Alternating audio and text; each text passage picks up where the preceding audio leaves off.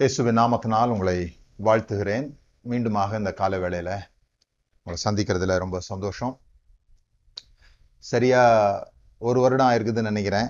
Full lockdown ஆகி போன மார்ச்சில் இதே சமயத்தில் லாக்டவுன் ஆச்சு. இப்போ மறுபடியுமா ரெண்டாவது அலை அப்படின்னு சொல்கிறாங்க இந்த லாக்டவுன் ஆனதுலேருந்து ஆண்டவர் எனக்கு சொன்ன அல்லது அந்த நேரத்தில் நான் அதிகமாக கவனம் செலுத்தின ஒரு விஷயம் இருக்குன்னு சொன்னால் ஆப்பர்ச்சுனிட்டிஸ் எங்கெல்லாம் வந்து கடுமையான இருள் அதிகமாகுதோ அங்கெல்லாம் நட்சத்திரங்கள் பிரகாசமாக தெரியும் அப்படின்னு சொல்லுவான். ஸோ இந்த பெர்ஸ்பெக்டிவ் தான் உண்மையிலேயே நம்மளை வந்து ஒரு ஆவிக்குரிய மனிதர்களாக மாற்றுகிறது. எப்படிப்பட்டவர்களாக நாம் கடினமான காலங்களுக்குள்ளாக நாம் போகும் பொழுது கடினமான சூழ்நிலைகள் வாழ்க்கையில் வரும் பொழுது எப்படி அந்த காரியங்களை பார்க்கிறோம்? Everything is here is perspective. All others are illusion நாம் இங்கே வந்து எது உண்மைன்னு பார்க்குறோன்னு சொல்லி சொன்னால் நம்முடைய பார்வை எது? சரி என்று படுகிறதோ? நமக்கு புரிந்து கொண்டதை பார்க்கிறோமே தவிர அங்க இருக்கிற காரியங்களை நம்ம பார்க்கறது எந்த ஒரு விஷயத்திலேயும் அங்க உண்மையில என்ன நடக்குதுன்னு நமக்கு தெரியவே தெரியாது. உண்மையில என்ன நடக்குதுன்னு ஒருபோதும் நமக்கு தெரிஞ்சதும் இல்லை. நமக்கு ஒரு விஷயம் புரியுது அதுதான் அங்க நடக்குதுன்னு நம்ம பார்க்குறோம். இதை தான் பர்ஸ்பெக்டிவ்னு சொல்றோம். ஸோ இன்னைக்கு நான் சில வார்த்தைகள் மூலமாக எப்படிப்பட்ட பார்வை உடையவர்களாக நாம் இருக்கணும் அல்லது இந்த மாதிரியான சூழ்நிலைகள் எப்படிப்பட்ட பார்வையுடையவர்களாக நாம் மாறிடுறோம் அப்படின்ற சில காரியங்களை நம்ம பார்க்க போகிறோம் ஆதியாகமும் நாற்பத்தி ரெண்டாவது அதிகாரம் முப்பத்தாறாவது வசனம். யாக்கோபுடைய லைஃப்ல ஒரு சம்பவம். அவர்கள் தகப்பனாகிய யாக்கோபு அவர்களை நோக்கி என்னை பிள்ளையற்றவனாக்குகிறீர்கள் யோசேப்பும் இல்லை சிமியோனும் இல்லை பென்னிமேனியும் கொண்டு போக பார்க்கிறீர்கள். இதெல்லாம் எனக்கு விரோதமாய் நேரிடுகிறது என்றான். நம்ம வாழ்க்கையில ஏதாவது ஒரு சந்தர்ப்பத்துல இந்த வார்த்தையை நம்ம பயன்படுத்தியிருப்போம். எல்லாமே எனக்கு விரோதமா நடக்குது. இதெல்லாம் எனக்கு விரோதமாக நடக்கிறது. சோ யாக்கோபுடைய வாழ்க்கையே ஒரு போராட்டமான ஒரு வாழ்க்கை. யாக்கோபுடைய ஆரம்ப நிலையிலிருந்து அவனுடைய பிறப்பிலிருந்து நம்ம பார்த்தோம்னா அவன் கர்ப்பத்தில் இருக்கும்போதே போராடுறான் சீக்கிரமாக வெளியே வர்றதுக்கு. ரெகக்னேஷனுக்கு ஒரு போராட்டம். யார் முதல்ல வர்றது அப்படிங்கிறதுல அவனுக்கு ஒரு போராட்டம் இருந்துச்சு. பிறகு அவனுடைய அண்ணனோட ஒரு போராட்டம். சரி பிறப்பில் தான் என்னால் வர முடியல. ஆனால் முதல்ல வந்ததுனால என்ன கிடைக்கும்னு சொல்லி சொன்னால் அந்த சேஷ்டபுத்திர பாகம் கிடைக்கும். அந்த சேஷ்டபுத்திர பாகத்தை ஏமாற்றி அண்ணன்டந்து வாங்குறான். பிறகு அப்பா கிட்ட அப்பாவினுடைய ஆசீர்வாதத்தை ஏமாற்றி வாங்குறான். பிறகு அங்கிருந்து அவனுடைய அந்த ஆசீர்வாதங்கள்லாம் கிடச்சிருச்சு. ஆனால் அதை அனுபவிக்க முடியாத ஒரு நிலை அங்கேருந்து ஓடி போகிறான் அங்கேருந்து ஓடி போய் மாமனார் வீட்டுக்கு போகிறான் அங்கே அவன் விரும்பின பொண்ணை அடையிறதுக்கு பதினான்கு வருஷங்கள் ஆகுது. அங்கே ஒரு போராட்டத்தை சந்திக்கிறான். பிறகு அவனுக்கு சம்பளம் இப்படி எல்லா விதத்துலேயும் அவன் போராட்டத்தை சந்திச்சுட்டே இருக்கிறான். போராட்டத்தை சந்திக்கிறது மாத்திரமில்ல இழப்புகள் அவனுக்கு நிறையா உண்டாயிடுச்சு. அவனுடைய அம்மா அப்பா கூட வாழ முடியல. அவங்களுடைய அம்மாலாம் மர மரணம் அடைந்தது கூட அவன் அங்கே இல்லை.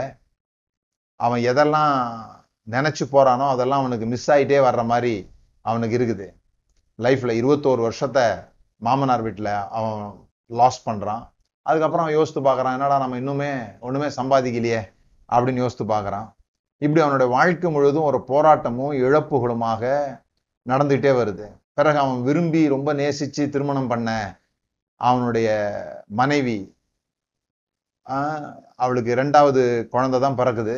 அந்த நேரத்தில் அவள் மறித்து போகிறா இப்படி தொடர்ந்து யோசேப்பு வாழ்க்கையினுடைய கஷ்டங்களை பார்த்துட்டே வரான். அந்த கஷ்டத்தினுடைய ஒரு இறுதி கட்டமாக இந்த வார்த்தை அவன் சொல்றான். எல்லாம் எனக்கு விரோதமாக நேரிடுகிறது. அப்போ நம்மளும் கூட வாழ்க்கையில நிறைய போராட்டங்களை சந்திக்கிறவங்க தான். மனிதர்களே போராட்டத்தை ஹேண்டில் பண்றது தான் உண்டாக்கப்பட்டிருக்கிறாங்க. Man was built to handle pressure நாம் உண்டாக்கப்பட்டிருக்கிற விதங்கள். அதனால தான் ப்ரெஷரே இல்லாமல் இருக்கும் பொழுது நாம் சர்வைவ் பண்ணுறதை விட ப்ரெஷர் அதிகமாகும் போது மனிதர்கள் அதில் போராடி ஜெயிக்கிறவங்க தான் போற்றப்படுகிறார்கள். இல்லையா? ஸோ எப்பொழுதுமே இந்த மாதிரி போராட்டங்கள் வரும் பொழுது நமக்கு நல்லா புரிந்து கொள்ள வேண்டிய விஷயம் என்னன்னா நம்முடைய ஆத்துமாவுக்கு விரோதமாக ஒரு விரோதி இருக்கிறான். உங்கள் ஆத்துமாவினுடைய விரோதின்னு சொல்லப்பட்டிருக்கு அதுதான் சத்ரு அப்படின்லாம் பேசுறோம். இந்த சத்ரு அப்படின்ன உடனே நீங்க ரெண்டு கொம்பு ஒரு வால் வச்ச ஒரு நபரை கற்பனை பண்ணாதீங்க. அது இல்லை இங்கே சத்ரு நம்முடைய ஆத்துமா நம்முடைய சிந்தனைக்கு விரோதமாக தான் போராட்டம் இருக்குது. அந்த சிந்தனையை எப்படி வந்து அந்த சிந்தனை எப்படி வேலை செய்யுதுன்னு சொல்லி சொன்னால் நம்முடைய பார்வைகள் நம்முடைய நாம் ஒரு காரியத்தை பார்க்கிற விதத்தில் தான் நம்முடைய மனது வேலை செய்கிறது. இந்த மனதிற்கு ஒரு ஒரு பேர் கொடுக்கணும்னு சொல்லி சொன்னால் மீனிங் மேக்கிங் மிஷன் அதுதான் இந்த மனதம் சோல் அப்படின்னு சொல்கிறோம் இல்லையா?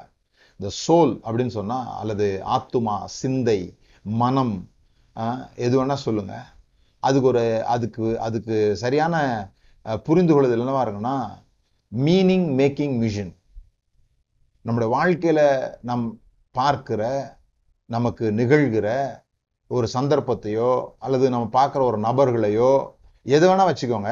பார்த்த உடனே அதுக்கு ஒரு அர்த்தம் கொடுக்குறோம். பார்த்த உடனே அதுக்கு ஒரு அர்த்தம் கற்பிக்கிறோம். அந்த அர்த்தம் பாசிட்டிவாகவும் இருக்கலாம் நெகட்டிவாகவும் இருக்கலாம். ஒரு நல்ல நிகழ்ச்சி நடக்கும்போது கூட சில பேர் அதில் இருக்கிற மோசமானதை பார்க்க முடியும். ஒரு மோசமானது நடக்கும்போது கூட ஒரு சிலர் அதில் ஓ இதில் இவ்வளோ நல்லது இருக்குதா? அப்படின்னு பார்க்க முடியும். அதுக்கு அர்த்தம் கொடுக்கறது தான் இந்த ஆத்துமாவினுடைய வேலை. அதனால தான் உன் ஆத்துமா வாழ்கிறது போல நீ எல்லாவற்றிலும் வாழ்ந்து சுகமாயிரு அப்படின்னு சொல்லியிருக்குது. என்னன்னா நீங்கள் நல்ல அர்த்தமாக கொடுத்தீங்கன்னா ஒரு நல்ல வாழ்வு உங்களுக்கு உண்டாகுது. அல்லது நீங்கள் பார்க்கிற பார்வை எல்லாமே கெட்டதாகவே இருந்ததுன்னா உன் கண் இருளாக இருந்தால் உன் சரீரம் முழுவதும் இருளாக இருக்குன்னு சொல்லியிருக்கிறது போல நம்ம வாழ்க்கையில் பார்வை சரியில்லைன்னு சொல்லி சொன்னால் ஒரு காரியங்களை பார்க்கிற விதம் சரியில்லைன்னு சொல்லி சொன்னால் வாழ்க்கை முழுவதும் நமக்கு நன்மைகளே நடந்தால் கூட அது வந்து பிரயோஜனம் இல்லாமல் தான் போகும். ஏன்னா இந்த ஆத்மாவுடைய விரோதிக்கு மிக முக்கியமான விஷயம் என்னன்னு சொல்லி சொன்னால் இந்த கண்ணை பாழாக்குறது இந்த பார்வையை பாழாக்குறது தான். அதனால தான் நீங்க சிம்சோனுடைய கதையில வாசிக்கும் போது அவனை வந்து பிடிக்க முடியாத அளவு அவன் மிகப்பெரிய ஒரு பலசாலியாக அபிஷேகம் அவன் மேலே வரும்பொழுது மாறுகிறான். ஆனால் கடைசியில் அவனுடைய அந்த சீக்கிரட்டை அவன் வெளிப்படுத்த பிறகு அவனை பிடிச்ச உடனே அவனை மொட்டை அடித்து அவனை பிடிக்கிறாங்க. பிடிச்ச உடனே முதல்ல செய்கிற வேலை என்னென்னா அவன் கண்ணை பிடுங்கிடுவான் அவன் கண்ணை பிடுங்கிட்ட பிறகு அவனுக்கு வேலை என்னன்னா மாவரைக்கிறது தான் வேலை. அரைச்ச மாவே அரைக்கிறதும்பாங்கல்ல. அது மாதிரி வாழ்க்கையில் ப்ரிஸ்பெக்டிவ் சரியா இல்லைன்னா நாம் ரொட்டேஷனில் போயிட்டுருப்போம். அந்த இந்த காலத்துல மாவு அப்படிதான் அரைப்பாங்க. ஒரு நேர் பாதை நமக்கு இருக்காது. ஒரு சுழற்சி அல்லது செய்த காரியத்தை திரும்ப திரும்ப செய்து ஒரு செட்டில்டு லைஃபுக்கு நம்ம போக ஆரம்பிப்போம். இந்த பார்வை குறைபாடு அல்லது ப்ரெஸ்பெக்டிவில் ப்ராப்ளம் இருக்கிறவங்க பார்த்தீங்கன்னா வாழ்க்கையில் எப்படியாவது செட்டில் ஆகணும்னு பார்ப்பாங்களே தவிர சவால்களை எடுத்துக்கொண்டு போக மாட்டாங்க.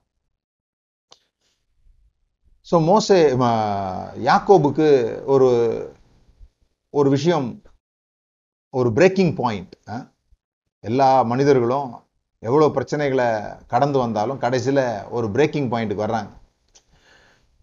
யாக்கோபு பல சவால்களை சமாளித்தவன் இது வரைக்கும் அவனுக்கு நிறையா சவால்களை சந்திக்கிறதுன்றது அவனுக்கு பெரிய பிரச்சனை இல்லை.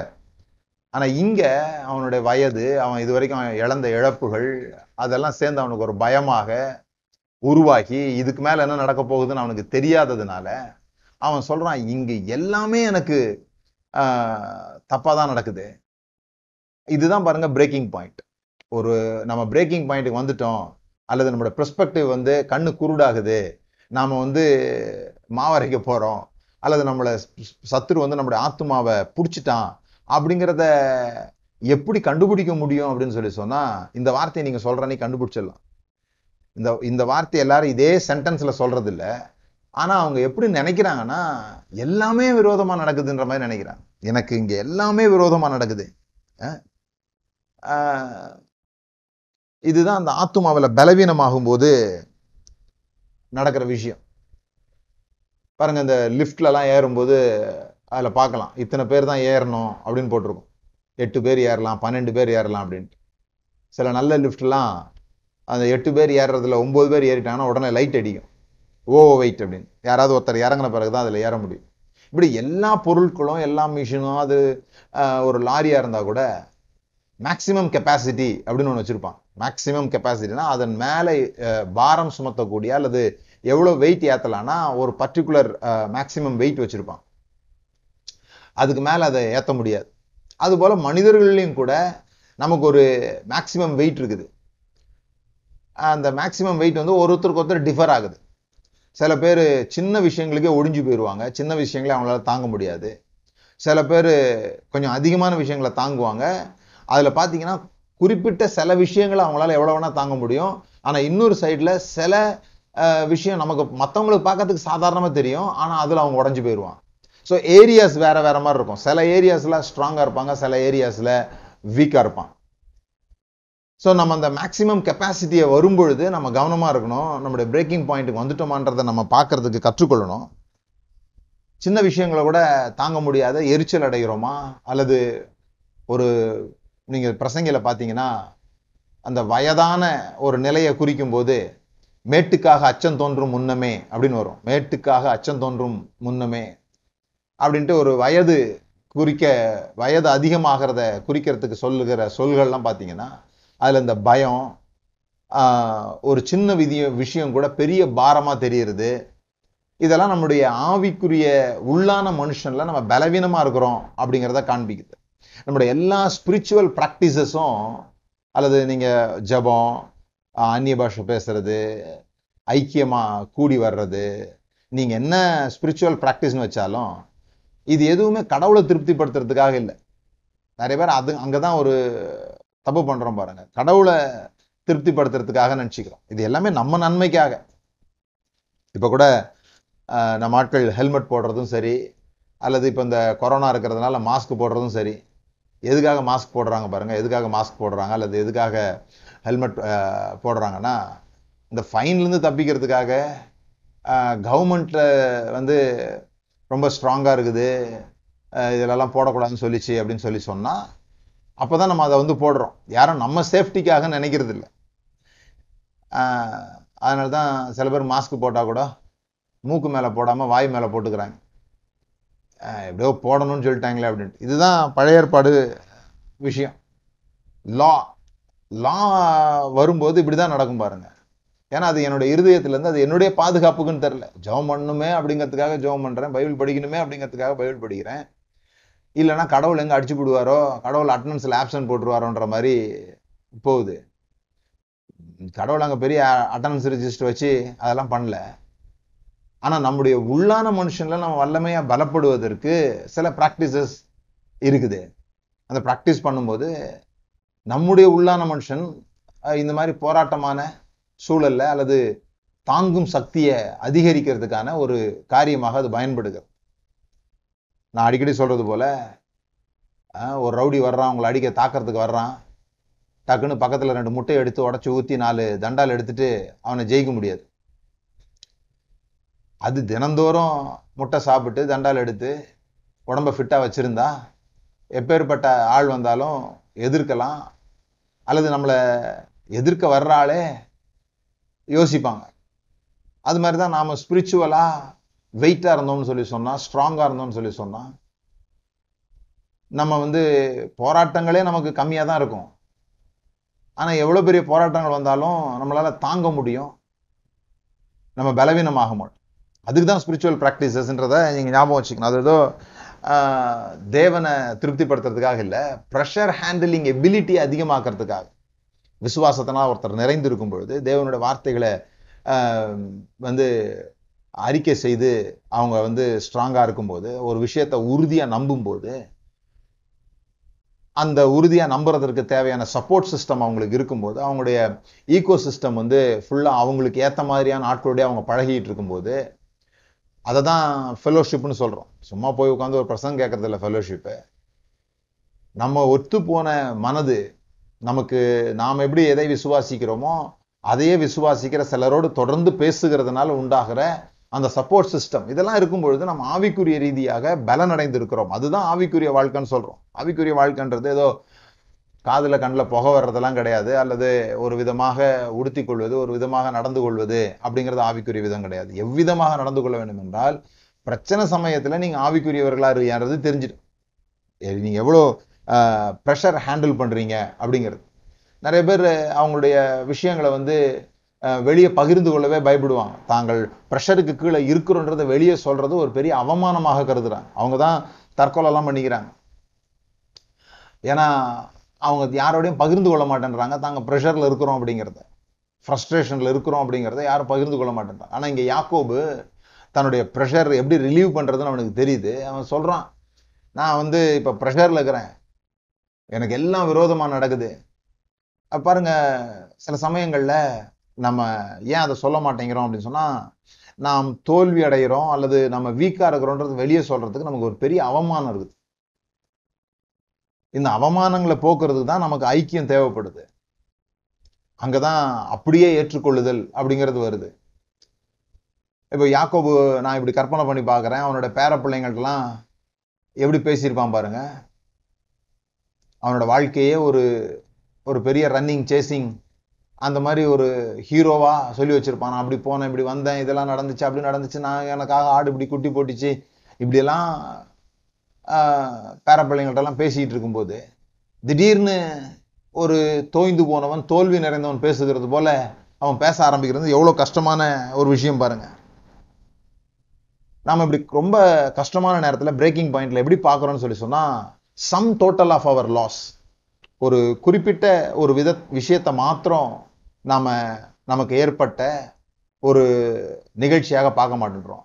என்ன பண்ணுறோன்னு சொன்னால் மொத்தம் மொத்தம் இது வரைக்கும் லைஃப்பில் எங்கெல்லாம் தோல்வி நடந்ததோ அது எல்லாத்தையும் ஒரே ஃப்ரேமில் பார்க்க ஆரம்பிப்போம்.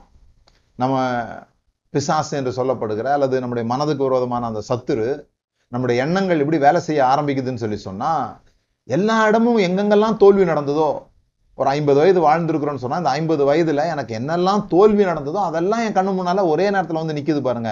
அப்போது நான் புரிந்து கொள்ளணும் நான் ஆவிக்குரிய ரீதியாக பலவீனமாக இருக்கிறேன். ஏன்னா என் என்னுடைய பிலீஃப் சிஸ்டம் அப்படி வேலை செய்ய ஆரம்பிச்சிருது. எனக்கு என்னமோ இந்த உலகமே விரோதமா இருக்கிற மாதிரியும் எனக்கு இது வரைக்கும் நடந்த எல்லாமே தீமையாக இருக்கிற மாதிரியும் தான் தோன்றுகிறது. ஆனா உண்மை அப்படி இல்லை. எனக்கு பின்னாலேயே நல்லது நடந்துட்டு இருக்குது. இது வரைக்கும் எவ்வளவு நல்லது யாக்கோபுக்கு நடந்துட்டு பாருங்க. ஆபிரகாமோ அல்லது ஈசாக்கோ அனுபவிக்காத வழிகளில் கர்த்தர் அவனை நடத்தினாரு அவனை சந்திச்சாரு அவன் கல்லை வச்சு அபிஷேகம் பண்ணுகிறான். கர்த்தர் அவனுக்கு பாதுகாப்ப சொல்றாரு. அவன் நினைக்கிறதெல்லாம் நடக்குது. அவன் எப்படிப்பட்ட சம்பளத்தை நே நிர்ணயிக்கிறானோ அப்படிப்பட்ட சம்பளம் சம்பளம் அவனுக்கு உண்டாகுது. ஒரு நேரத்தில் அவன் சொன்னான் இதை நான் வெறுங்கையாக போனேன். கர்த்தர் என்னை ரெண்டு மடங்காக திருப்பி கொண்டு வந்தார். இதெல்லாம் சொல்லியிருந்தான் கூட இப்போ என்ன நினைக்கிறான்னு சொன்னால் இது வரைக்கும் அவனுக்கு எதுவுமே நல்லது நடக்காத மாதிரி எனக்கு எல்லாமே எதிராக எதிராக இருக்கிறது அப்படின்னு சொல்கிறான் வாழ்க்கையில் காரியங்கள் மாறி மாறி நடந்துகிட்டே இருக்கும். உலகத்தில் லைஃப்பில் ஹிஸ்ட்ரியில் நீங்கள் பார்த்தீங்கன்னா காரியங்கள் சேஞ்ச் வந்து மாறாதது. Change is the only thing that will unchange கொஞ்ச நாளைக்கு முன்னால் நீங்கள் பார்த்துருக்கீங்களா? தும்மல் போட்டால் நூறு ஆயுசும்பாங்க இப்போ தும்மல் போட்டால் நம்மளை விட்டு தூரம் ஓடிடுறீங்க. ஆ? மீதியெல்லாம் வெளியே போகும்போது பி பாசிட்டிவ் அப்படிலாம் சொல்லி அனுப்புவாங்க. இப்போ பாசிட்டிவ் தான் மோசமான வார்த்தைன்னு ஆகிப்போச்சு பாசிட்டிவாக உங்களுக்கு? அப்படி கேட்டுடுறாங்க இப்படி வரும்னு ஒரு ஒரு காலம் வரும்னு கூட நம்ம யோசித்து கூட பார்க்கல. ஆனால் இது நடந்துகிட்டே இருக்குது. ஸோ இந்த சேஞ்சஸ் வரும்போது அதை எப்படி ஹேண்டில் பண்றோம் அப்படின்றது தான் ரொம்ப முக்கியம். ஒரு ஒரு வட்டம் மாதிரி மேல இருக்கும்போது அதை எப்படி ஹேண்டில் பண்றோம் கீழே வரும்போது லைஃப் எப்படி ஹேண்டில் பண்றோன்றதான் ஸ்பிரிச்சுவாலிட்டின்னு சொல்கிறோம் அதுதான் ஆவிக்குரிய வாழ்க்கை அதுதான் ஆவிக்குரிய மனுஷன்.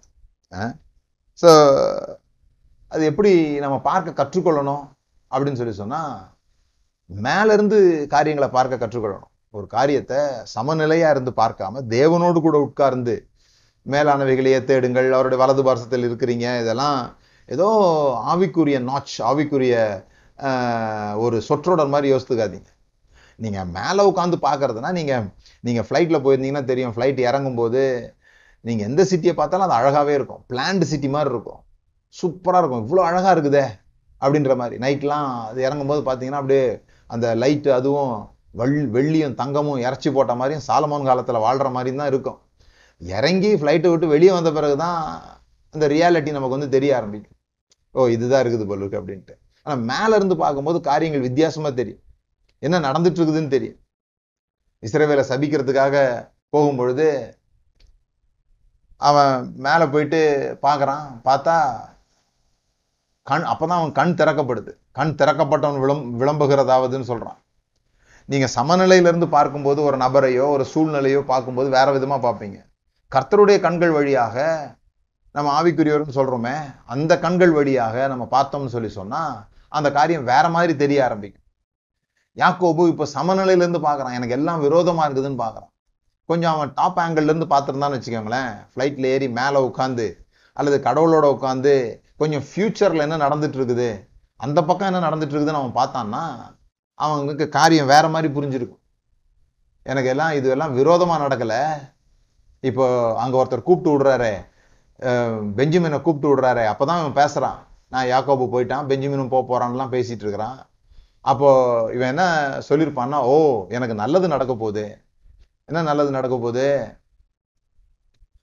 யாக்கோ இந்த பஞ்ச காலத்தில் கர்த்தரனை பஞ்சத்திலேருந்து கோஷானில் கொண்டு போய் வைக்க போகிறாரு என் தொலைஞ்சு போனேன் அல்லது மறித்து போய்விட்டான் என்று நினைத்து கொண்டிருக்கிற என் மகனை நான் பார்க்க போகிறேன் கர்த்தர் சொன்ன காரியங்கள்லாம் எனக்கு இவனுக்கு என்னன்னு சொல்லி சொன்னால் காணானில் இருக்கிறாங்க இவங்க. இவங்க தேவன் சொன்ன காணானில் வாழ்ந்துட்டு இருக்கிறாங்க. இப்போ பஞ்சம் வந்துருச்சு. இப்போ எகிப்துக்குள்ளே போக போகிறாங்க எகிப்துக்குள்ளே போக போகிறாங்க ஸோ எப்படி இருக்கும் பாருங்கள் ஒரு ஃபீலிங் எப்படி இருக்குன்னு பாருங்கள் அவன் நம்பி வாக்குத்தத்தம் பண்ணப்பட்ட அவனுடைய தேசத்தில் அவன் இருக்கிறான். ஆபிரகாமுக்கு ஆண்டவர் வாக்கு பண்ண தேசத்தில் இருக்கிறான். இப்போ அவன் எகிப்துக்கு போகணும். ஸோ அவன் என்ன நினைக்கிறான்? தன்னை பஞ்சம் தாக்கினதான் நினைக்கிறான். ஆண்டவருடைய பிள்ளைங்க அப்படின்னு சொல்லி சொன்னால் ஒரு விஷயத்தை நீங்கள் நல்லா ஞாபகம் வச்சுக்கணும். பஞ்சம் இடத்துக்கு தான் வர முடியுமே தவிர பஞ்சம் உங்களுக்கு வர முடியாது. இடத்துக்கு பஞ்சம் வந்துட்டதுனால நீங்கள் பஞ்சத்தில் அடிபட்டவங்களை ஆயிட முடியாது அதை நல்லா புரிஞ்சுக்கொள்ளுங்க. சொல்லுங்க ஒரு நாளைக்கு பத்து முறை சொல்லுங்க. சூழ்நிலைகள் பஞ்சத்தை மாதிரி காமிக்கலாம். ஆனா நீங்க பஞ்சத்துக்குள்ள போகவே முடியாது. கத்துறதுக்கான ஏற்பாடுகள் உங்களுக்கு முன்பாகவே செய்து வைத்திருக்கிறார். நாம இருக்கிற நிலைமையை பார்க்கறதா நினச்சிக்கிட்டு நமக்கு புரிஞ்ச நிலைமையை பேசிட்டு இருக்கிறோம். ஆனா அங்க தேவன் எப்பொழுதுமே நான் சொல்வேன் தேவன் வந்து ரெண்டு கையிலையும் வேலை செய்யறவர் சில பேர் கல் எரிஞ்சாங்கன்னா அது ரைட் ரைட் அடித்தால் தான் சரியாக போகும். இப்போ என்னாலலாம் இந்த இடது கையை யூஸ் பண்ணி எதையும் குறிப்பாத்து அடிக்க முடியாது. சில பேர் இடது கையில் குறிப்பாத்து அடிப்பாங்க அவங்களால வலது கையில் சரியாக அடிக்க முடியாது. ஆனால் அந்த ரெண்டு கையிலையும் சரியாக வேலை செய்கிறார் இங்கே யாக்கோபுக்கு இந்த மாதிரி சூழ்நிலைகளை உண்டு பண்ணிக்கிட்டு இருக்கும்போதே யோசேப்புக்கு தன்னுடைய தகப்பனை அந்த பக்கம் கொண்டு வர்றாங்க ஆண்டவர்ன்றது தெரியாமலேயே இந்த பஞ்சம் அவர்களுக்கு உதவியாக இருக்குது. ஒரு பக்கம் பஞ்சம் மாதிரி தெரியுது இன்னொரு பக்கம் இவைகள் எல்லாம் சேர்ந்து அவர்களுக்கு நன்மையாக நடக்கிறது. எப்பொழுதுமே நம்ம மேலேருந்து பார்க்காததுனால நம்ம அன்னைக்கு நடக்கிறத மட்டுமே பார்க்கறதுனால நம்மளால் மொத்தமாக பார்க்க முடியாததுனால we are only seeing the mess ஒரு கட்டடம் கட்டுற இடத்துக்கு போகும்போது எப்படி நம்ம ஒரு குப்பை மாதிரி பார்க்குறோமோ எங்கே அங்கங்கே கம்பி நீட்டி விட்டுருக்குது ஒன்றுமே நமக்கு புரியல. அந்த மாதிரி பார்க்குறோம் பாருங்கள் அது மாதிரி தான் நம்மளுடைய நம்மளுடைய பார்வை அந்த மாதிரி தான் இருக்குது. ஆனால் அந்த இன்ஜினியருக்கு இது முடிஞ்ச பிறகு இந்த கட்டடம் எப்படி வருதுன்ற படம் அவர் கையில் இருக்கிறதுனால அவருக்கு எந்த பதட்டமும் கிடையாது. இன்னைக்கு இது குப்பையாக இருக்கலாம். ஆனால் என்னுடைய இன்ஜினியர் கையில் படம் இருக்குது. அவருக்கு முழு படம் தெரிஞ்சிருக்குது. அதை நம்ம புரிந்து புரிந்து கொள்ளணும் நமக்கு. நமக்கு அந்த முழு படம் எப்போ தெரியும்னு சொல்லி சொன்னால் நம்மளுடைய ப்ரெஸ்பெக்டிவ் மாறும்போது தெரியும். நம்ம மேலேருந்து பார்க்குற பார்வையில் இருக்கும்போது தெரியும். ஒரு கதை கேள்விப்பட்டிருப்பீங்க. ஒரு ஆள் ரொம்ப கஷ்டப்பட்டு ஒரு குதிரை வாங்குவாரு. ஒரு குதிரை வாங்கி அதன் மூலமாக வருமானம் உண்டாக்கலாம்னு குதிரை வாங்குவாரு. உடனே ஊருக்காரங்களாம் வந்து சொல்லுவாங்க நீ பெரிய அதிர்ஷ்டசாலியா? இந்த கிராமத்திலேயே முத முதல்ல நீ ஒரு குதிரை வாங்கிட்ட. பெரிய அதிர்ஷ்டசாலி அப்படிம்பார். அவர் சொல்லுவார் இருக்கலாம். ஒரு வேளை அப்படி கூட இருக்கலாம் அப்படிம்பார். ரெண்டு மூணு நாளில் அந்த குதிரை காணாமல் போயிடும் காணாமல் போன உடனே ஊருக்காரங்களாம் வந்து சொல்லுவாங்க நீ ஒரு பெரிய துரதிர்ஷ்டசாலியா? பாரு உன்னோட குதிரை இப்படி காணாமல் போச்சு. வாங்கி ரெண்டு நாளில் காணாமல் போயிடுச்சே அப்படின்னு சொல்லிட்டு. அப்புறம் அவர் இருக்கலாம் நான் துரதிருஷ்டத்தில் கூட இருக்கலாம் அப்படிம்பார்.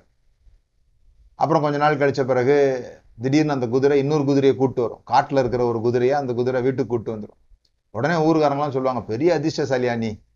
ஒரு குதிரை தான் வாங்கினா இப்போ அது போய் ஓசியில் இன்னொரு குதிரையை கூட்டு வந்துருச்சு. நீ பெரிய அதிர்ஷ்டசாலி. உடனே இவர் இருக்கலாம் அப்படிம்பார். அப்போ அன்னைக்கு சாயந்தரம் அவரோட பையன் அந்த புது குதிரை மேலே ஏறுவான். பழகாத குதிரை அது காட்டு குதிரை. அதை அவனை கீழே தள்ளி விட்டுறான் அவன் கால் உடஞ்சிரும். உடனே ஊர்க்காரங்களாம் சொல்லுவாங்க எவ்வளோ துரதிர்ஷ்டசாலினி. இந்த குதிரை வந்துச்சுன்னு சந்தோஷப்படுறதுக்குள்ள இந்த குதிரையிலேருந்து கீழே விழுந்து இப்படி உன் பையன் காலை உடச்சிக்கிட்டானே அப்படின்னு சொல்லுவான். அப்படின்னு சொல்லுவாங்க எல்லாரும். அவனே அவன் சொல்லுவான் இருக்கலாம். அப்படின்னு சொன்னால் ஒரு ஒரு வாரத்துக்குள்ளே ஊருக்குள்ளே ராணுவ வீரர்கள்லாம் உள்ளே பூந்து பக்கத்து நாட்டோட சண்டை வருது. வீட்டுக்கு ஒரு வீட்டில் இருக்கிற எல்லா ஆண்களும் போருக்கு வரணும் வாலிபர்கள்லாம் போருக்கு வரணும்னு சொல்லி வலுக்கட்டாயமாக எல்லாரும் இழுத்துக்கிட்டு போவாங்க. அப்போ இவன் வீட்டுக்குள்ளே நுழையும் போது பார்த்தா இவன் காலில் கட்டு போட்டு படுத்துருக்கிறதுனால இவன் இராணுவத்துக்கு உதவ மாட்டான் அப்படின்னு சொல்லி விட்டு போயிடுவாங்க. இப்போ ஊருக்காரங்களாம் வந்து சொல்லுவாங்க எவ்வளோ பெரிய அதிர்ஷ்டசாலியா நீ? இப்போ தான் பையன் கால் உடஞ்சது பாரு தப்பிச்சிட்டான். யுத்தத்துக்கு போனால் திரும்பி வருவானோ மாட்டானோ தெரியாது அப்படின்னு சொல்லி. அப்போ பாருங்க இதில் எது கெட்டது எது நல்லது அப்படின்னு தனித்தனியாக பார்த்தா நிறைய விஷயம் கெட்டது கெட்டதாக தெரியுது. ஆனால் ஒரு கோர்வையாக பார்த்தா எல்லாம் நல்லதா தெரியுது. ஆஹ் இது போனதும் நல்லதா தெரியுது திரும்பி வந்ததும் நல்லதா தெரியுது கீழே விழுந்ததும் நல்லதா தெரியுது. ஆனா தனித்தனியா பார்க்க போனா இதுதான் நம்முடைய பெர்ஸ்பெக்டிவ்னு சொல்றோம். நீங்க நன்மைக்கு ஏதுவாக அப்படின்னு சொல்லியிருக்கு இல்லையா நன்மைக்கு ஏதுவாக முடிய பண்ணுகிறவர் நன்மைக்கு ஏதுவாக நடத்துகிறவர் அப்படின்னு சொல்லி சொன்னால் அது அப்போ நன்மையாக தோன்றாமல் இருக்கலாம். ஆனால் எ- அது ஒரு ஒரு ஒரு இப்போ உங்கள் வாழ்க்கையிலேயே நீங்கள் ஒரு பத்து வருஷம் பின்னால் போய் பார்த்தீங்கன்னா நிறைய காரியங்கள் உங்களுக்கு புரியும். என்னடா அது? மிந்தி நம்ம தப்பு நினச்சது இப்போ நான் நடக்காமல் இருந்தது கவலைப்பட்ட நம்ம ஐயோ அது நல்லது நடக்காமல் இருந்தது அப்படின்னு இப்போ சொல்ல முடியும். So see from the top see from the top ஏன்னா இந்த அர்த்தங்கள் எப்படி இந்த மனதில் உருவாகுதுன்னு சொல்லி சொன்னால் ஏற்கனவே நமக்குள்ள பதிந்திருக்கிற பதிவுகள் மூலமாக தான் அர்த்தங்கள் உருவாகுது. ஸோ இந்த ஆத்துமா எந்த அளவுக்கு வாழ்வடையுதோ இந்த ஆத்துமா எந்த அளவுக்கு செழிப்படையுதோ ஆத்துமா வாழ்கிறது போல அப்படின்னு சொல்லி சொன்னால் நீங்க மாற்றம் கொடுக்க வேண்டியது ஒரு காரியத்திற்கான மீனிங்க்கு தான். காரியங்கள் மாற போறது காரியங்கள் அதே போல கூட நடக்கலாம். ஆனால் விஷயம் என்னன்னு சொல்லி சொன்னா நீங்க அந்த காரியத்தை எப்படி பார்க்குறீங்களோ அப்படி அந்த பார்வையை மாத்தின உடனே ரிசல்ட் மாற ஆரம்பிச்சுது. ஸோ இந்த இந்த இந்த இந்த ப்ரெஸ்பெக்டிவ்ன்றதே உங்களுக்குள்ள என்ன நடக்குதோ அதை நீங்க வெளியே பார்க்குறீங்கன்றது தான் உங்களுக்குள்ள பயமா இருந்ததுன்னா வெளியே பார்க்கறதுலாம் உங்களுக்கு பயத்தை ஏற்படுத்தும். அற்புதமான ஒரு விஷயம் மோசேவனுடைய லைஃப்ல நம்ம பார்க்கலாம். மோசேக்கு ஒரு பெரிய இன்டர்னல் கான்ஃப்ளிக்ட் ஒன்று இருந்தது. இந்த பெர்ஸ்பெக்டிவ்னு சொல்கிறேனே அடிக்கடி இந்த வார்த்தையை உபயோகப்படுத்துகிறேன் பார்வை அப்படின்னு. இது எப்படி நடக்குதுன்னு சொல்லி சொன்னா உள்ளுக்குள்ள நடக்கிற போராட்டங்கள் தான் வெளியே உள்ளுக்குள்ள போராட்டம் இருந்ததுன்னா வெளியே போராட்டமா தெரியும். நீங்க உள்ளுக்குள்ள ரொம்ப சாந்தமா இருந்தீங்க ரொம்ப அஹ், இருந்தீங்கன்னு சொல்லி சொன்னா அமைதலா இருந்தீங்கன்னு சொல்லி சொன்னா வெளி காரியங்களும் உங்களுக்கு செரீனா இருக்கும்.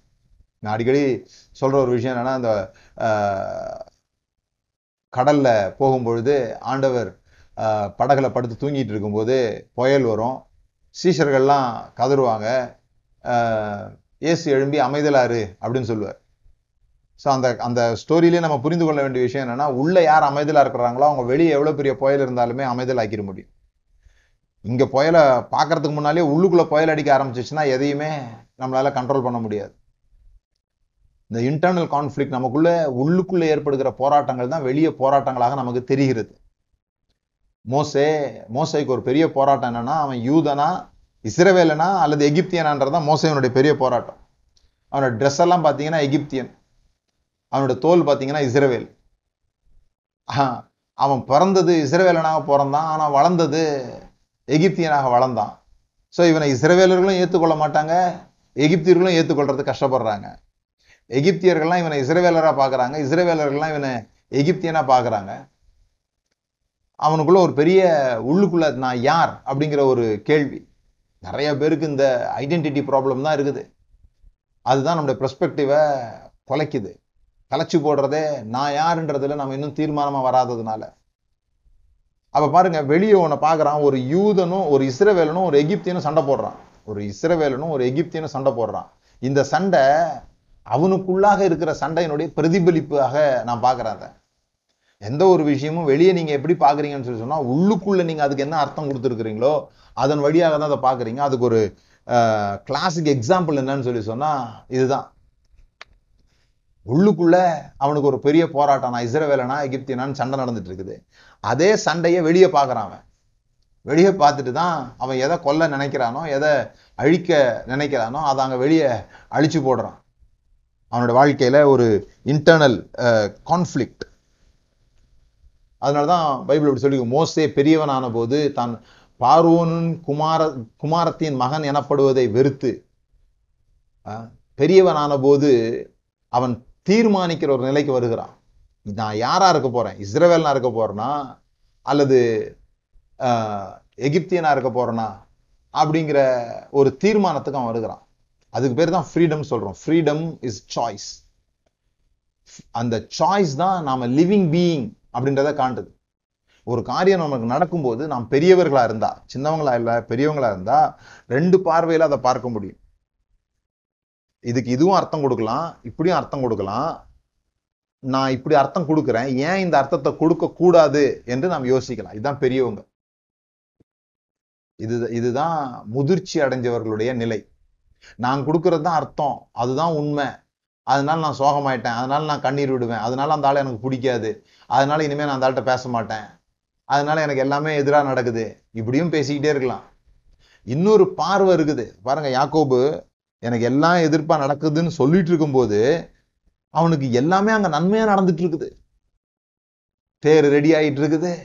கோஷான் ரெடி ஆகிட்டு இருக்குது. ராஜாவை போய் ஆசீர்வதிக்கிற நிலை அங்க ஆயத்தமாயிட்டு இருக்குது. இது எதுவுமே தெரியாமல் அவன் எல்லாமே எனக்கு விரோதமாக இருக்குது.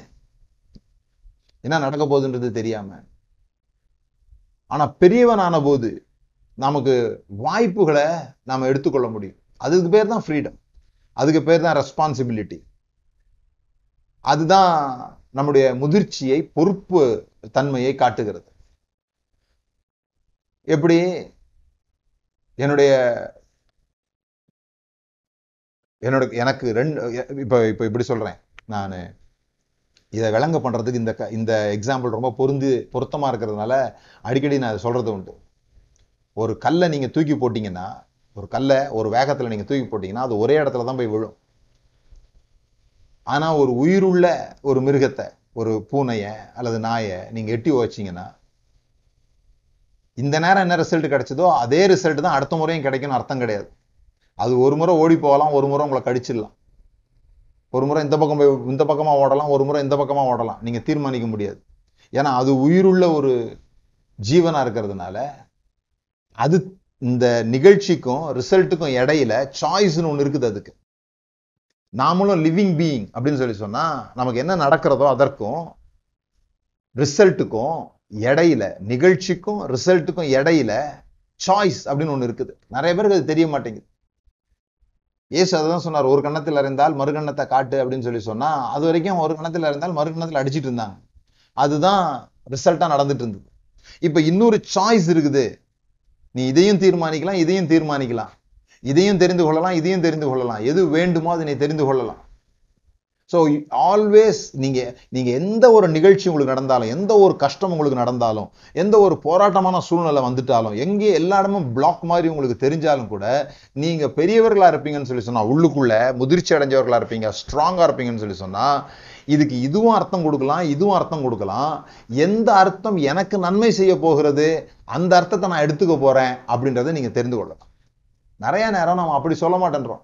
நமக்கு எது மறுபடியும் மறுபடியும் துன்பத்தை தருதோ அந்த அர்த்தத்தை கொடுத்து அதில் ஒரு இந்த சரங்கு இருக்கிறவங்க சொரிஞ்சுப்பாங்கன்னு சொல்லுவாங்கல்ல அப்படி ஒரு அப்படி ஒரு சுகத்தை தான் காம்பி அனுபவிக்க விரும்புகிறோம்.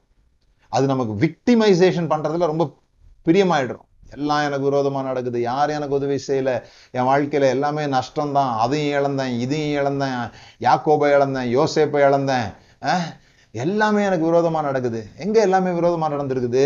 இதுக்கு தான் இதை இதை முறியடிக்க தான் நீங்க கிராட்டிடியூட் எக்ஸசைஸ் பண்ணணும். இது வரைக்கும் நடந்த நன்மைகளை நீங்கள் நினைக்க கற்றுக்கொள்ளணும். இது வரைக்கும் எங்கெல்லாம் உங்களுக்கு நன்மை நடந்திருக்குதோ நான் அடிக்கடி என்னோட கூட இருக்கிற ஜனங்களுக்கு சொல்றது உண்டு.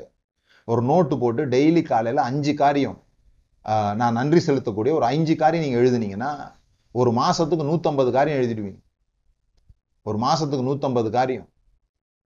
அப்போ ஒரு வருஷத்துக்கு எவ்வளோ எழுதுவீங்க பாருங்க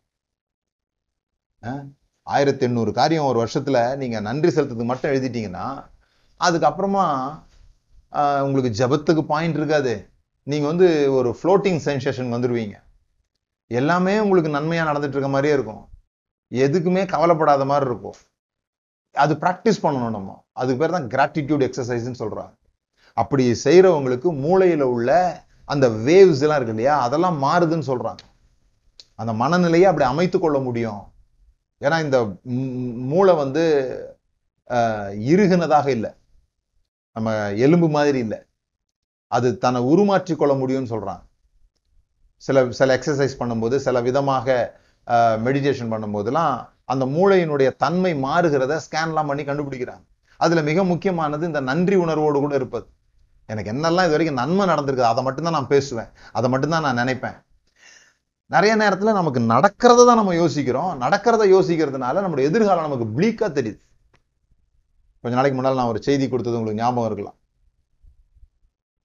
சவுல் சிங்காசனத்துல இருக்கும் பொழுதே சாமுவேல ஆண்டவர் தாவிதை போய் அபிஷேகம் பண்ண சொல்றார். இந்த இது வந்து வாழ்க்கையில ரொம்ப ரொம்ப முக்கியம். We should celebrate our future in midst of our present problem இங்கே எல்லாம் மெஸ்ஸா இருக்கு. இங்க எல்லாம் மோசமா இருக்கும்போது நான் இதை பார்க்க போகிறதில்ல நான் இதை பார்க்க போறேன் இங்க பார்க்க போறேன்.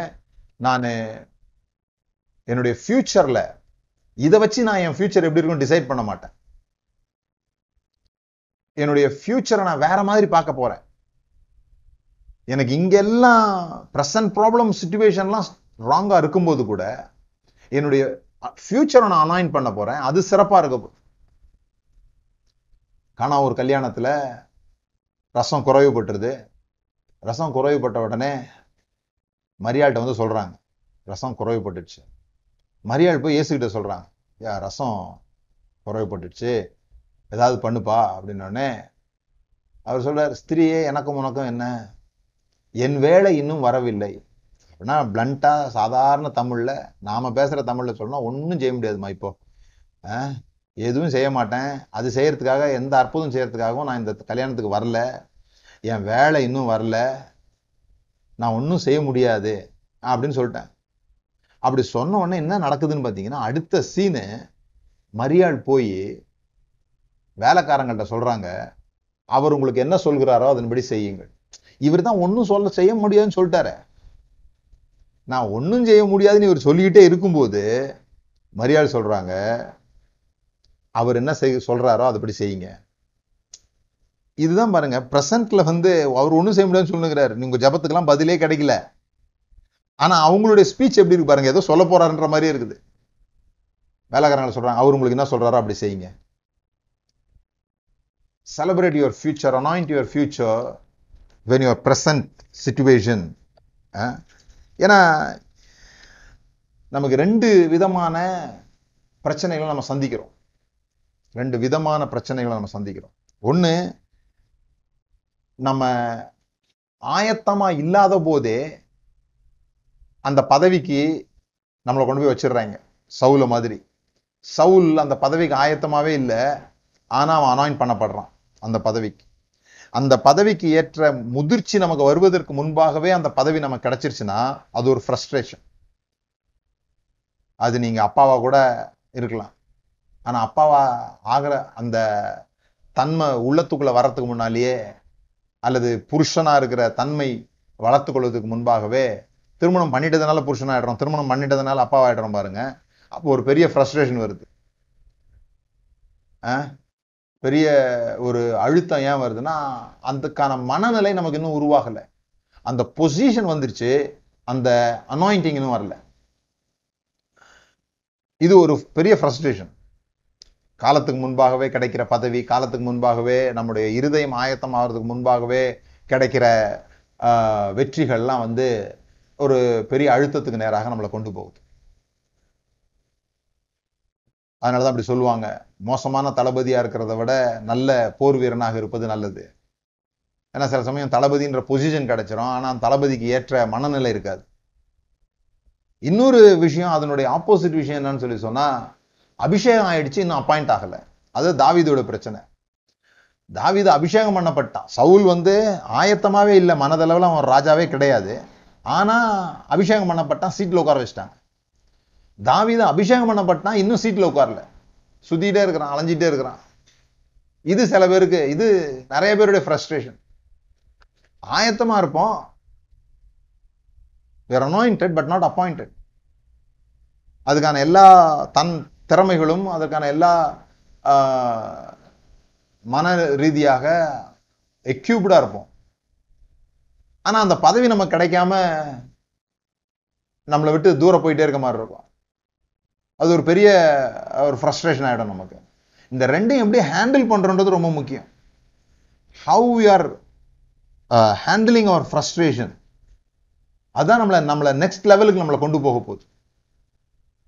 சவுல் பாருங்க. அவனுக்கு இந்த பதவி மேல ஆசையே இல்லாத மாதிரி காமிப்பான். ஓடி போய் தளவாடங்களுக்கு இடையில ஒழிஞ்சுக்கிறான். அவனை கண்டுபிடிச்சு கூட்டு வந்து அபிஷேகம் பண்ணி சீட்டில் உட்கார வச்சிட்டாங்க. அதாவது அவன் அதுக்கு ஆயத்தமாயில்னு அவனுக்கே தெரியுது. ஆனால் அவன் அந்த சீட்ல உட்கார்ந்த உடனே அவனோட ரியாக்ஷன் எல்லாம் வேற மாதிரி இருக்கு. அவசரப்படுறான் கடவுள் சொல்ற சொல்லாத செய்கிறான் எண்ணாதனா எண்றான் சீக்கிரமா பலி செலுத்துறான். அப்புறம் தாவிதை யாரோ பாட்டு பாடிடுறாங்க. பாட்டு பாடினோடனே இவனால தாங்க முடியல. அவனை கொல்ல பார்க்குறான். அதுதான் அந்த மன ரீதியாக அவன் ரெடியாக இருக்கும்போது அந்த ஃப்ரஸ்ட்ரேஷன் அவனால் சரியாக கையாள முடியல. ஆனா இது எவ்வளவு ஓடினா கூட அவன் அது- அந்த நேரத்தில் அந்த ஃப்ரஸ்ட்ரேஷனை சரியா கையாளுறதுனால அவன் சமஸ்த தலைவன் தலைவனாகிறான் சோ நீங்க எப்படி உங்களுடைய வாழ்க்கையினுடைய மோசமான சூழ்நிலைகள்ல எப்படிப்பட்ட பார்வை உடையவர்களாக இருக்கிறீங்களோ எப்படிப்பட்ட பா வார்த்தைகளை பேசுறீங்களோ எப்படிப்பட்டதாக அதுக்கு அர்த்தம் கொடுக்குறீர்களோ அதுதான் உங்களுடைய அடுத்த கட்டத்தை உங்களுடைய நெக்ஸ்ட் லெவலை அதுதான் தீர்மானிக்குது. ஏன்னா சில சில பிரச்சனையான நேரத்துல ஆஹ், தனிமை உணர்வு தான் உங்களுக்கு வரும். அந்த நேரத்துல நீங்கள் பேசுவீங்க யாருமே எனக்கு உதவியாக இல்லை. எல்லாமே எல்லாருமே என்னை விட்டு போயிட்டாங்க. நான் நேசிக்கிறவங்களாம் என்னை விட்டு போயிட்டாங்க. இதெல்லாம் யாக்கோபினுடைய பிரச்சனை. நான் யா யோசேப்பை இழந்தேன் ராகேல இழந்தேன் இப்போ இப்போ பென்னிமீனை இழக்க போறேன். அதனால எல்லாத்தையும் இழந்துட்டேன் நான். இவனை இழந்தேன் இவனை இழந்தேன் இவனை இழந்தேன். எல்லாம் எனக்கு விரோதமாக இருக்குது. அப்போ பாருங்கள் பாருங்க ஒரு ஒரு சில சம்பவங்களை ஒட்டுமொத்தமாக நம்ம பேர் கொடுத்து அது நமக்கு விரோதமா இருக்க மாதிரி பார்க்குறோம். ஏன்னா இந்த தனிமை இந்த தனிமை உணர்வு அப்படிங்கிறது வந்து ஏதோ நீங்கள் யாருமே இல்லாமல் இருக்கிறது இல்லை. எத்தனை பேர் இருந்தாலுமே உங்களுக்கு உள்ளுக்குள்ள நீங்க எப்படி ஃபீல் பண்ணுவீங்கன்னு சொல்லி சொன்னால் யாருமே இல்லாத மாதிரியும் ஆஹ், ஒரு பயம் நிறைந்த எதிர்காலத்துல உங்களுக்கு யாருமே உதவி செய்ய இருக்காத போற இல்லாமல் இல்லாம போக போற மாதிரியும் இந்த மாதிரி உணர்வு எல்லாம் வந்துருச்சுன்னு சொல்லி சொன்னா அதான் லோன்லினஸ்ன்னு சொல்லும் ஒரு பெரிய கும்பலில் நீங்க இருக்கும்போது கூட நீங்க லோன்லியா ஃபீல் பண்ண முடியும். சில சமயத்துல அந்த லோன்லினஸை நீங்க நல்லபடியாக ஆக்கி கொள்ளலாம். எல்லா கெட்டதுகளையும் நீங்க நல்லபடியா ஆக்கி கொள்ளலான்றதான் நான் இன்னைக்கு சொல்லிட்டு வரேன் அங்க ஏதோ ஒரு நன்மை அதுக்கு முன்னால நடந்துட்டு இருக்குது. இன்னும் சொல்ல போனால் நீங்கள் எப்போ பிரேக்கிங் பாயிண்ட்டுக்கு வர்றீங்களோ எப்போ நீங்கள் ரொம்ப முடியாதுன்ற நிலைமைக்கு வர்றீங்களோ அடுத்த ஸ்டெப் வந்து உங்களுக்கு நன்மை நடக்கிறதா இருக்கும். மோஸ்ட்லி ஒரு பெரிய இளவரசன் கையமைத்து கை அமைத்து விட கால் அமைத்து விடலாம் இருந்த ஒரு ஆள் வனாந்தரத்தில் தனிமையாக நடந்து போகிறான் பார்வனுக்கு பயந்து ஓடுறான். பார்வனுக்கு பயந்து ஓடுறானே. இவன் ஏன் அந்த பாதை அப்படி கடக்க வேண்டியது இருந்தது? அதில் என்ன நன்மை? ஏன்னா இன்னும் கொஞ்ச நாளில் மறுபடியுமாக ஒரு ஜனக்கூட்டத்துக்கு தலைவனாக அதே வனாந்திரத்தை தான் அவன் கடக்க வேண்டியது இருக்குது. அப்ப அதுக்கு முன்னால் அவன் அந்த வனாந்திரத்தை கடந்திருந்தான்னு சொன்னா அவன் நிறைய விஷயங்கள் அங்க லேர்ன் பண்ண முடியும். அந்த வனாந்திரத்தை எங்க மண் சரிவு ஏற்படும் எந்த சீசன்ல மண் புழுதி வரும் எந்த காயை சாப்பிட்டா விஷம் எந்த காயை சாப்பிட்டா தண்ணி தாகம் நிற்கும். இதெல்லாம் வனாந்திரத்தில் டிராவல் பண்றவங்க ரொம்ப முக்கியமா கண்டுபிடிக்க வேண்டிய ஒரு விஷயம் பாருங்க. பர்சனலாக மோசை அதை கண்டுபிடித்ததுனால ஒரு பெரிய ஜனக்கூட்டத்துக்கு அவன் தலைவனாக திரும்ப அதே வனாந்தரத்துல ரெண்டாவது முறை வரும்போது தலைவனாக வருகிறான் முதல் முறை நீங்கள் தனிமையாக போகலாம் ஆனால் ரெண்டாவது முறை நீங்கள் தலைவனாக போவீங்க. ஏன்னா தனிமை தான் த ஒரு தலைவனை உருவாக்குது.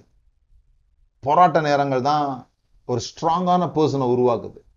அமைதியான கடல்ல நல்ல மாலுமிகள் உருவாகிறது இல்லைன்னு சொல்றாங்க. நல்ல ரஃப் சீஸில் தான் நல்ல மாலுமிகள் உருவாகிறான் ஸோ உங்கள் உங்களுக்கு உங்களுக்கு ஏற்படுகிற பிரச்சனைகளை நீங்கள் எப்படிப்பட்ட பார்வை உடையவர்களாக அதுக்கு பிறகு என்ன நன்மை நடக்க போகுது? அதுக்கு பிறகு என்னுடைய ஃபியூச்சர் எப்படி இருக்க போகுது? அப்படிங்கிறத பார்க்க ஆரம்பிங்க. அதுவும் முக்கியமாக இந்த மாதிரி காலகட்டங்களில் எல்லாம் ப்ளீக்காக எல்லாமே மோசமான செய்திகளை பரப்பிட்டு இருக்கும்போது அவ்வளோதான் இந்த மாதிரி வியாதிகள் இதெல்லாம் வந்து உலகத்தினுடைய கடைசி அவங்க ஆண்டவருடைய கோபம் இந்த மாதிரிலாம் பேசிகிட்டு இருக்கும்போது நீங்கள் எப்படிப்பட்ட பார்வையுடையவர்களாக இருக்கிறீங்க? கம்பெனிங்கெல்லாம் மூடுறாங்க. ஆம், வியாபாரங்கள்லாம் போகுது. இப்படிலாம் காரியங்கள் நடந்துட்டு இருக்கும்போது இது இது ஒரு பார்வை. நீங்கள் பெரியவர்களாக இருந்தீங்கன்னா இன்னொரு பார்வை நீங்கள் கொடுக்கலாம். இதுக்கு இன்னொரு அர்த்தம் கொடுக்கலாம். அந்த அர்த்தத்துக்கு நேராக நீங்கள் நகர்ந்து போகலாம். உங்கள் ஃபியூச்சர் அதுக்கு நேராக நீங்கள் வடிவமைக்கலாம். ஸோ ஐசோலேஷன் தான் ஒரு ஒரு ஃப்ரஸ்ட்ரேஷனை உருவாக்குது. ஒரு பெரிய அழுத்தத்தை உருவாக்குது. அந்த அழுத்தம் அந்த அழுத்தம் அடுத்த காரியத்துக்கு நம்மளை செட்டில் ஆக தூண்டுது. அதுக்கப்புறம் லைஃப்பில் ரிஸ்க் எடுக்க ஒரு பெரிய தலைவனாக எழும்ப வேண்டிய மோசே அவன் அவன் வந்து நியாயம் செய்யணும்னு தான் அங்கே போய் செய்கிறான் அந்த நியாயம் செய்யும் போது அவனுடைய இனத்துக்காரனே அவனு அவனுக்கு விரோதமாக பேசுகிறான் தெரியாதா? நேற்று நீ ஒரு கொலை பண்ண எனக்கு தெரியாதா? அப்படின்னு சொல்லி அவன் இனத்துக்காரனே இல்லையா? அதுதான் பெரிய லோன்லினஸ் நமக்கு உருவாக்குற ஒரு விஷயம். அந்த வனாந்திரத்தில் மோசை போகும்போதெல்லாம் என்ன நினைச்சிட்டே போயிருப்பான்னு நினைக்கிறீங்க? என்னடா இவனுக்கு தானே நன்மை செய்ய வந்தோம்? அந்த ரத்தம் தானே நமக்குள்ளே ஓடுது. நமக்கே விரோதமாயிட்டானுங்களே. நம்மளை நம்ம தனிமையாக்கப்பட்டுட்டோமே அப்படிங்கிற அந்த எண்ணம் தான் அந்த வனாந்தரம் முழுதும் மோசையை வாட்டியிருக்கும். அதனால தான் அவன் மீதியானிட்ட போன பிறகு மீதியானிட்ட அவன் ஒரு இஸ்ரவேலன்னு அவன் வெளிப்படுத்தவே இல்லை. அந்த மீதியானர்கள்ட்ட அவன் அவங்க அவனை ஒரு எகிப்தியனாக பார்க்குறாங்க அப்படியே நீங்கள் என்னை எப்படி பார்க்குறீங்களோ அப்படியே எடுத்துக்கோங்க. நான் யாருன்றதை நான் வெளிப்படுத்த மாட்டேன். அப்படின்ற மாதிரி அங்கே ஆடு மேய்த்து அங்கே அப்படியே இருக்கிறான். ஆனா ஒரு நல்ல விஷயம் என்னன்னா அவனுக்கு உள்ள இருந்த அந்த நெருப்பு அந்த இசைவேலர்களை விடுவிக்கணும் அந்த இஸ்ரவேலர்களுக்கு ஏதாவது செய்யணுங்கிற நெருப்பு உள்ளுக்குள்ளே இருந்திருக்கு பாருங்க அவனுக்கு. ஏன் சொல்றேன்னா நான் ஏற்கனவே சொன்னது போல அந்த ரெண்டு பேர் சண்டை போடும்போது இவனுக்குள்ளே ஒரு சண்டை நடந்துட்டு இருந்துச்சு. ஆனா அங்க நெருப்பு எரியும் போது மாமனாருடைய ஆடை மேய்ச்சிட்டு இருக்கும்போது நெருப்பு எரியும் போது இவனுக்குள்ளேயும் ஒரு நெருப்பு எரிஞ்சிட்டு இருந்திருக்குது. அதனால தான் அது அவனுக்கு அட்ராக்ஷனாகவே தெரிஞ்சிருக்கு. இவ்வளோ பாடுகள் பட்டும் நான் இன்னும் எரிஞ்சு அணைஞ்சு போகலை. இவ்வளோ பிரச்சனைகளுக்கு நடுவாக வரும்போதும் நான் இன்னும் உயிரோட இருக்கிறேன். இன்னும் நான் சாம்பல் ஆகலை என்னை போலவே ஒன்று இங்கே எரிந்து கொண்டிருக்கிறது ஆனால் சாம்பல் ஆகாமல் இருக்குது.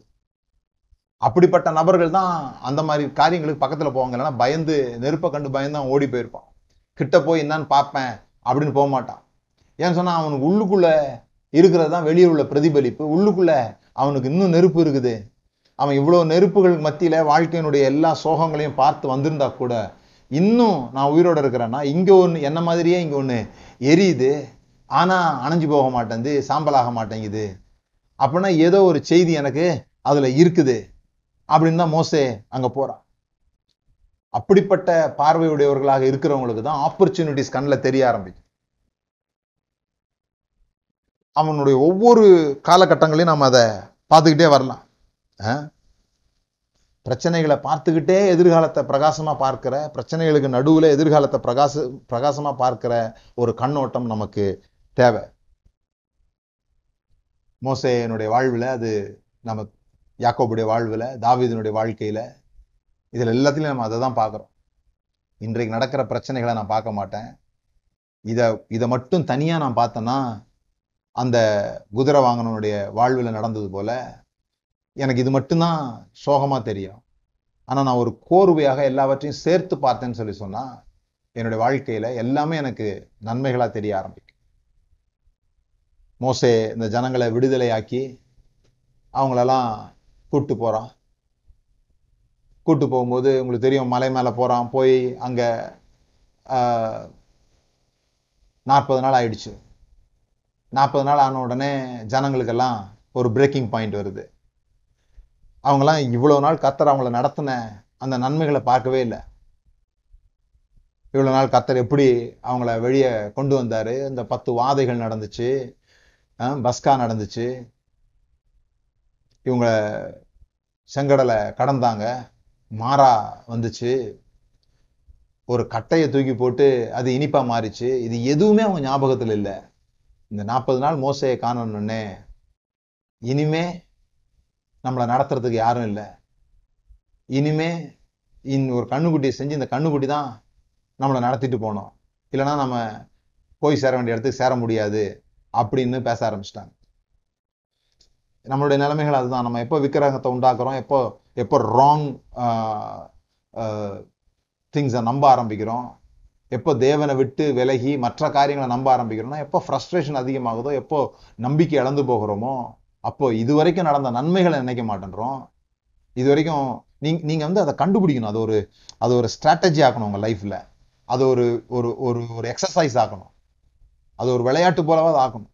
எப்போ பேசும்போதும் நீங்கள் நன்மைகளை மட்டுமே பேசுகிற மாதிரி ஒரு பழக்கத்தை ஏற்படுத்தணும்.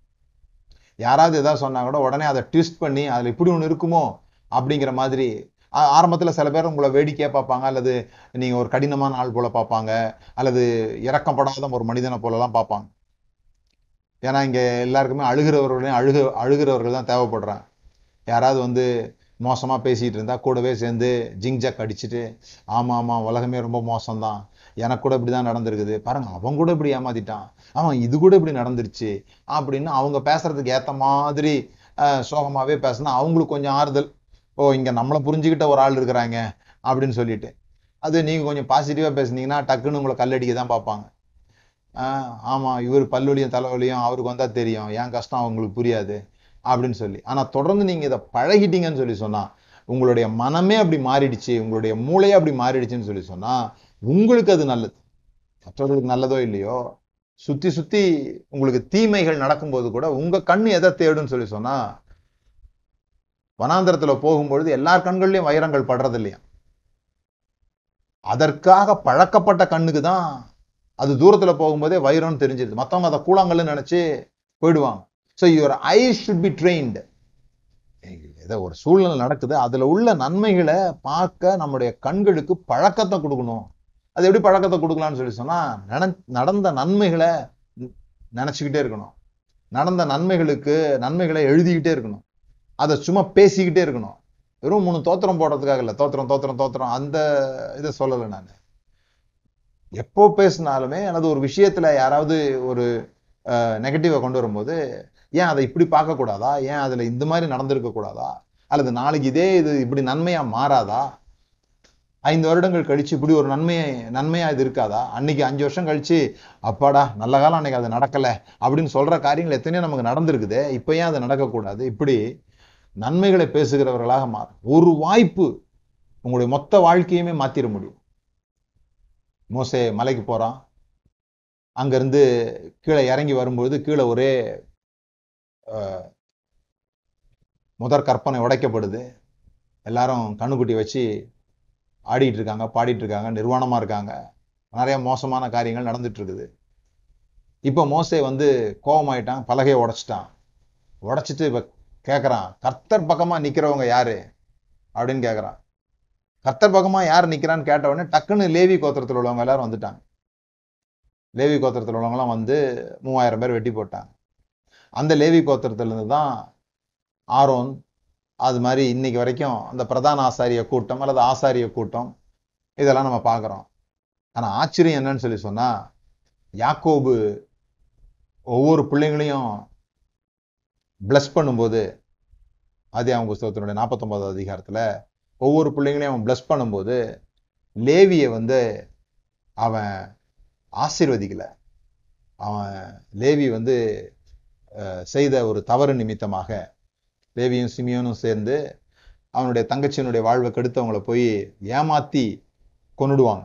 அதுக்கு விருத்த சேதனத்தை பயன்படுத்துவாங்க. அதெல்லாம் இவனுக்கு ரொம்ப மனசு கஷ்டமாயிடும். என் மேனு என் வாசனையை கெடுத்து போட்டிங்கன்னு சொல்லி அவங்க மேலே கோபமாக இருப்பான். அப்போ அவங்கள சபிச்சு இவங்க மேன்மை பெற மாட்டாங்கன்னு சொல்லிடுவான். அதை அந்த வசனத்தை வாசிக்கிறேன். சிமியோனும் லேவியும் ஏக சகோதரர் அவருடைய பட்டயங்கள் கொடுமையின் கருவிகள். என் ஆத்துமாவே அவருடைய ரகசிய ஆலோசனைக்கு உடன்படாது அப்படிலாம் சொல்லி யாக்கோபிலே அவர்களை பிரியவும் இஸ்ரவேலிலே அவர்களை சிதறவும் பண்ணுவேன். இதெல்லாம் வந்து லேவிக்கு சொன்ன சாபங்கள். ஆனால் இங்கே ஒரு வாய்ப்பு கிடைச்சி அவங்க அதை பயன்படுத்துகிறாங்க மொத்த சாபத்தையும் ஆசீர்வாதமாக மாற்றிக்கொண்டார்கள் யாக்கோபு சிதற பண்ணுவேன்னு சொன்னதெல்லாம் இங்கே ஒன்றும் இல்லாமல் போச்சு. எல்லாம் ஒரே இதுவாகி அவங்க தான் ஒரு மேன்மையான கோத்திரமாக இருக்கிறாங்க. ஸோ இப்படிப்பட்ட சூழ்நிலையை நம்ம மாற்றிக்கொள்ள முடியும்? நம்முடைய வாய்ப்புகளை சரியாக பயன்படுத்தும் பொழுது. அதுக்கு முன்பாக உங்களுக்கு நான் இன்னைக்கு சொல்கிற மிக முக்கியமான விஷயம் your perspective must be change அன்னைக்கு சிம்சோன் ஜெபிச்சது போல ஆண்டவரே எனக்கு முடி முளைக்கட்டும் ஜபிச்சது போல இன்னைக்கு நாம ஜெபிக்க வேண்டிய ஒரு விஷயம் இருக்குது. எங்கள் கண்கள் மாறட்டும்.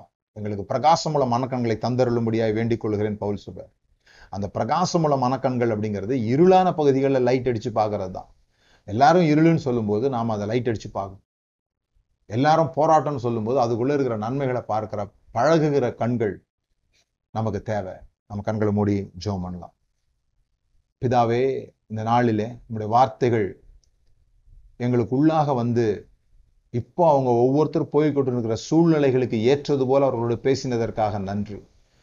அவங்க சூழ்நிலை எப்படிப்பட்டதாக இருந்தாலும் சரி அதுக்கு அவர்கள் கொடுக்கிற அர்த்தமும் அவர்கள் பார்க்கிற பார்வையும் சாதகமான பார்வையும் சாதகமான கதையும் அதற்கு அவர்களால் சொல்ல முடியுமானால் அவர்கள் வாழ்க்கையை ஒரு மகிழ்ச்சிகரமானதாக மாற்றிக்கொள்ள முடியும். அது நிமித்தமாக அவர்கள் சரீரங்களிலிருந்து வியாதிகள் விலக முடியும். அவங்க ஏதோ எல்லாம் தனக்கு விரோதமாக இருக்கிறது என்ற அந்த வார்த்தைகளை பயன்படுத்துவர்களா இருப்பார்களானால் இன்றைக்கு அதிலிருந்து ஒரு விடுதலை உண்டாகி தேவன் எனக்கு நன்மைகளை செய்ய போகிறார். எப்படி யாக்கோபு தனக்கு நடந்து கொண்டிருக்கிற நன்மைகளே தெரியாமல் மோசமான வார்த்தைகளை பேசிகிட்டு இருந்தானோ அப்படிதான் நாங்களும் கூட எங்களுக்கு நடக்க போகிற நன்மைகள் தெரியாமல் இன்னைக்கு நாங்கள் இன்றைக்கி நடக்கிறத வச்சு எங்கள் வாழ்க்கையை தீர்மானிக்கிறோம். இல்லை எங்களுடைய எதிர்காலங்கள் பிரகாசமாக நன்மையானதாக வாய்ப்புகள் நிறைந்ததாக சந்தோஷம் நிறைந்ததாக இருக்கிறதற்காக உமக்கு நன்றி ஆண்டவரே. இந்த வெளிச்சம் ஒவ்வொருவருக்கும் உண்டாகட்டும் இது பலரை விடுதலையாக்கட்டும். இதை கேட்டுக்கொண்டிருக்கிற ஒவ்வொரு வாழ் ஒவ்வொருடைய வாழ்க்கையிலும் இன்று முதற்கொண்டு அவர்கள் அவர்களுக்கு நடக்கிற காரியங்களுக்கு கொடுக்கிற அர்த்தங்கள் மாறுபடட்டும் என்று சொல்லி நான் செபிக்கிறேன் ஆசீர்வதிக்கிறேன்.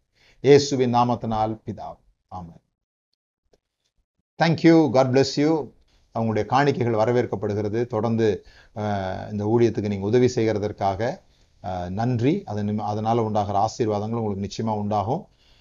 எல்லாவற்றுக்கும் நன்றி. தொடர்ந்து சந்திப்போம். தேவன் நம்மை ஆசீர்வதிக்கிறார்